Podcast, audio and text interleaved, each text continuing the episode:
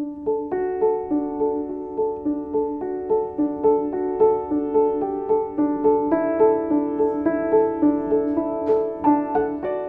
ーキーの会議が上手になるラジオの時間へようこそ。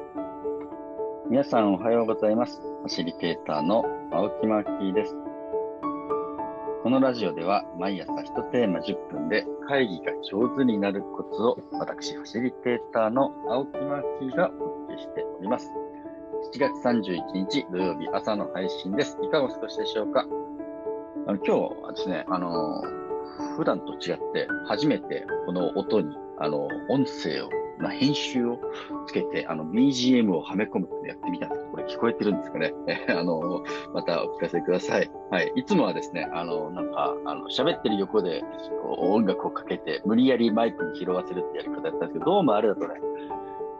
あの、音質があんま良くないんだなということが分かって、今日お試ししております。普段編集しない方針なんですけど、今日ちょっとチャレンジです。さて、うん、昨日僕はですね、ある会社のお世話になっているモノサスさんっていう IT 系の会社ですね、えー、の技術職の皆さんの座談会というののファシリテーターを担当いたしました。これ何かっていうと、まあ、あのコロナであのリモートワークがね、どんどん推奨されると、みんなね、あの家で仕事をしたり、えー、まあ、社員の他のね、仲間と一緒に会わずにお仕事する時間が長くなる。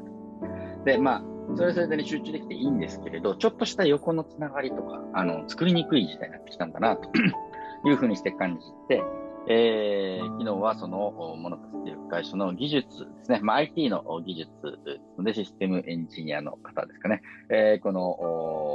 フロントエンドエンジニアというらしいですけれど、そのコードを書くような人たちとか、そのディレクションする方々の3人の代表選手に集まっていただいて、うん、ちょっと Zoom で交流会、えー、オンライン交流会ですかね、えー、しようというふうな感じでネットをやりました。で、これは3人の方の交流をするだけじゃなくて、その交流の様子を、まあ、記事にしてね、えー、後ほどこの会社のウェブサイトに上がっていくというふうな感じだったんですね。で、えー、まあ僕は何度かこの会社のお仕事をお手伝いしてきていて、大大好きなね、会社の一つなんで、うん、今回も喜んでお手伝いしたいなと思ってで、3人のエンジニアの方がこう登場される前に、やっぱりね、そこ大事だなと思うのは、あの大事な会議の前はね、お手紙を書く。えー、これをやっています。あのー、今回のこの座談会では、あの、こういうことをやろうとしていますと。まあ、担当します、青木真希です。よろしくお願いします。みたいな、どういう目的でね、今回の座談会が存在するのかとか、当日はね、どんなサポートスタッフが入ったり、記録の仕方をするのかとかね、こんなことをね、あの質問しようと思うから、ちょっと事前に考えてきておいてね、みたいな感じの心の準備をするためのお手紙ですね。えー、これを書くようにしています。これね、あのー、まあ、僕はよそ者のファシリテーターとして会議に入るから特にそうなんですけれど、いきなりあの知らん人が来てね、えー、ばばっと進行して、何この人みたいな、まあ、ならないように事前にね、自己紹介の手紙を書いて、で当日どういう会になるといいのかなというふうな、まあ、会のね、えー、イメージみたいなものをお届けしたり、心の準備ができる、できた状態でね、集まってもらうためのお手紙ですね。これ非常に大事だなと思っていて、あの、大切な仕事の時には必ずやるようにしています。で、えー、まあ、3人その手紙を読んできてくださったのか、ここの準備をしてですね、ご登場いただきます。第1問、えー、今日何してましたか？みたいな感じでね、あの皆さんのお仕事で、えー、今日はどんな作業してたんですか？みたいなことをして、いや、実は午前中は来たんで、えー、今、あの、講習を受けに来てましたみたいなことが、あの、こういう仕事で、オンラインの会議ばっかりで、ほとんど作業できてませんとか、ね、あいろんな話を聞いて、第2問行きましょう。みたいな感じで、こうやって質問を僕の方から出して、それに、ね、3人がトントン答えていくというふうな、あの60分一本勝負の企画でした。うん。で、えー、このお手紙を書くというのに加えてですね、もう一つやっぱ今回の仕事で肝だったなと思ったのは、あの、グランドルールとしてね、パスあり、オフレコありでいこうっていうのを出しました。これ何かっていうと、僕は質問はします。ファシリテーターと質問しますけど、ちょっと答えられないなとか答えにくいなっていう問いにはですね、パスしてもらっても結構です。というふうなことと、えー、オフレコですね。あの、まあ、ちょっとここだから、今だから言えるけれどって、あの、今回は記録を取って、それがね、ブログの記事みたいにして、こう会社の記事として出るけれども、記事には出してほしくないんだけど、本当はこれなんだよね、みたいな話が出た方が絶対面白いなと思ってですね、あの、これはオフレコで、みたいな感じでありだよって言って、あの、本当のところ教えてくださいって言うと、僕をすか僕をすか出るわけですね。で、えー、今日何してましたかっていう質問の次はですね、ちょっとしたみんなのバックグラウンドを知るための質問ですね。私を育ててくれたのはこんな場でしたみたいな自分がどういう場所で育ってきたのかみたいな感じのね、今やあのシステムエンジニア、エンジニアのね、第一線として活躍しているもう IT 系のキレッキレの方々ばっかりだったんですけれど、えー、その方々が、いや、実は私が育ったのはこういう場所だったんだと。前の会社はね、例えばその不動産の会社をやっていて、すごいね、もうごっつい怒られ方をすると。でも愛情を持ってしっかり怒ってくれる会社だったんで、自分が人とね、接する態度みたいなものの基本を学ぶことができたんだ、みたいな話とかね。えー、社会人経験の初初のバイトがうどん屋で、そのうどん屋で段取りの大事さを学んだとか、そういう話がすごい面白くて、えー、聞くことができました。そうか。SE の仕事とかね、えー、IT の仕事でもそういう人間の基本的なあり方とかですね、仕事の段取りみたいなのは、やっぱり違う業種とも共通する点があるんだな、みたいなことがね、うん、学べてよかったと思います。それから聞いたのはですね、まあ、そのトップエンジニアの皆さんが今はどんなことに注目してますかと。お今何に注目してますか？そういうなんか IT の技術の話とかに注目してるのかなと思ったんですけどね。結構ここは意外で、あの、実は会社の同じ社内のメンバーに注目しています。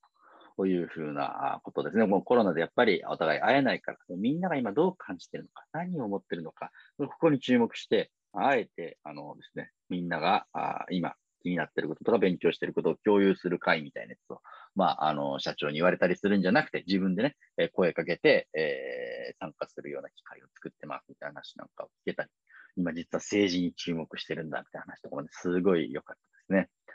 その、僕最近読んだ本で、台湾の IT 大臣のね、その、オードリー・タンさんの本なんかも読むと、あちゃんと IT を使うと、政治とか政権とかですね、えー、がやってることでものすごい良くなるんだと。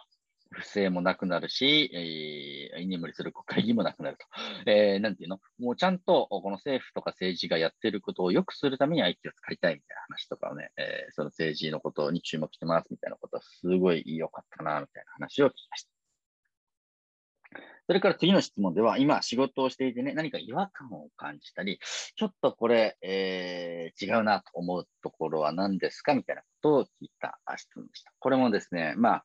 日々の仕事ね、本当に忙しい方々で、えー、どっかの大きい会社のね、ホームページ作ったりとかしてるような方々なんですけど、仕事の中で感じるちょっとした違和感ですね。これオフレコの話がむちゃむちゃ多かったんですけれど、いやこう聞けたのは良くて、その、違和感をどこに感じるのか、すごいね、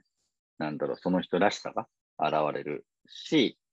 仕事の先に何を見てるのかっていうのはね、え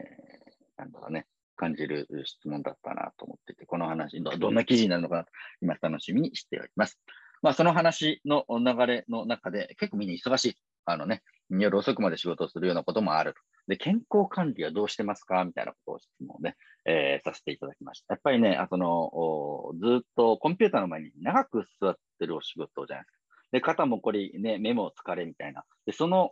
状態でずっとやってると、どっか体壊しちゃうと思うんですね。でどうやって健康管理をするのかな？みたいなところ、この辺がね、あの、ベテランのエンジニアの方がやっぱり素晴らしいですね。あの、自分の体を維持するためのストレッチの仕方とかね、具体的に教えてくれて、すごい良かったな。うん。こんな話もね、プロ、トップ、プロの人の健康管理術ってものすごい参考になりますね。僕も学んでいきたいと思います。そして最後の質問が、これからどんな仕事をね、手掛けていきたいですか？みたいなことでした。むっちゃ笑ったのは、僕は甘いものが好きなので、甘いものの会社のなんかサイトとか作ると嬉しいな、みたいな 感じの声とか聞けたのもすごい楽しかったですね。やっぱりしたい仕事があるんだったら、それはね、あの、声に出しておくといいなと思っていて、これからこんな仕事を手掛けたいとかね、こういうふうなジャンルのことにチャレンジしたいっていうんだったら、それはね、ブログに書いたり、え会社のね、ウェブサイトに書いて、我が社はこんな仕事にもチャレンジしたいと思ってます、みたいな書いて、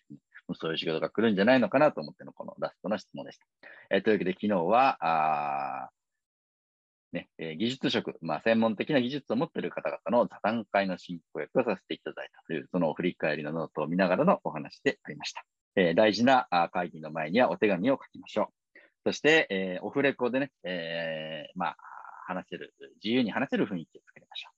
で、えいくつか質問を出したと思うんですけど、みんなにね、質問を前もって投げてね考えてもらいながらも、当日は気合いと進みましょうというふうなあたりがポイントかと思います。今日も最後まで聞いていただいて本当にありがとうございます。皆さんにとって良い一日であります。ファシリテーターのマッキーでした。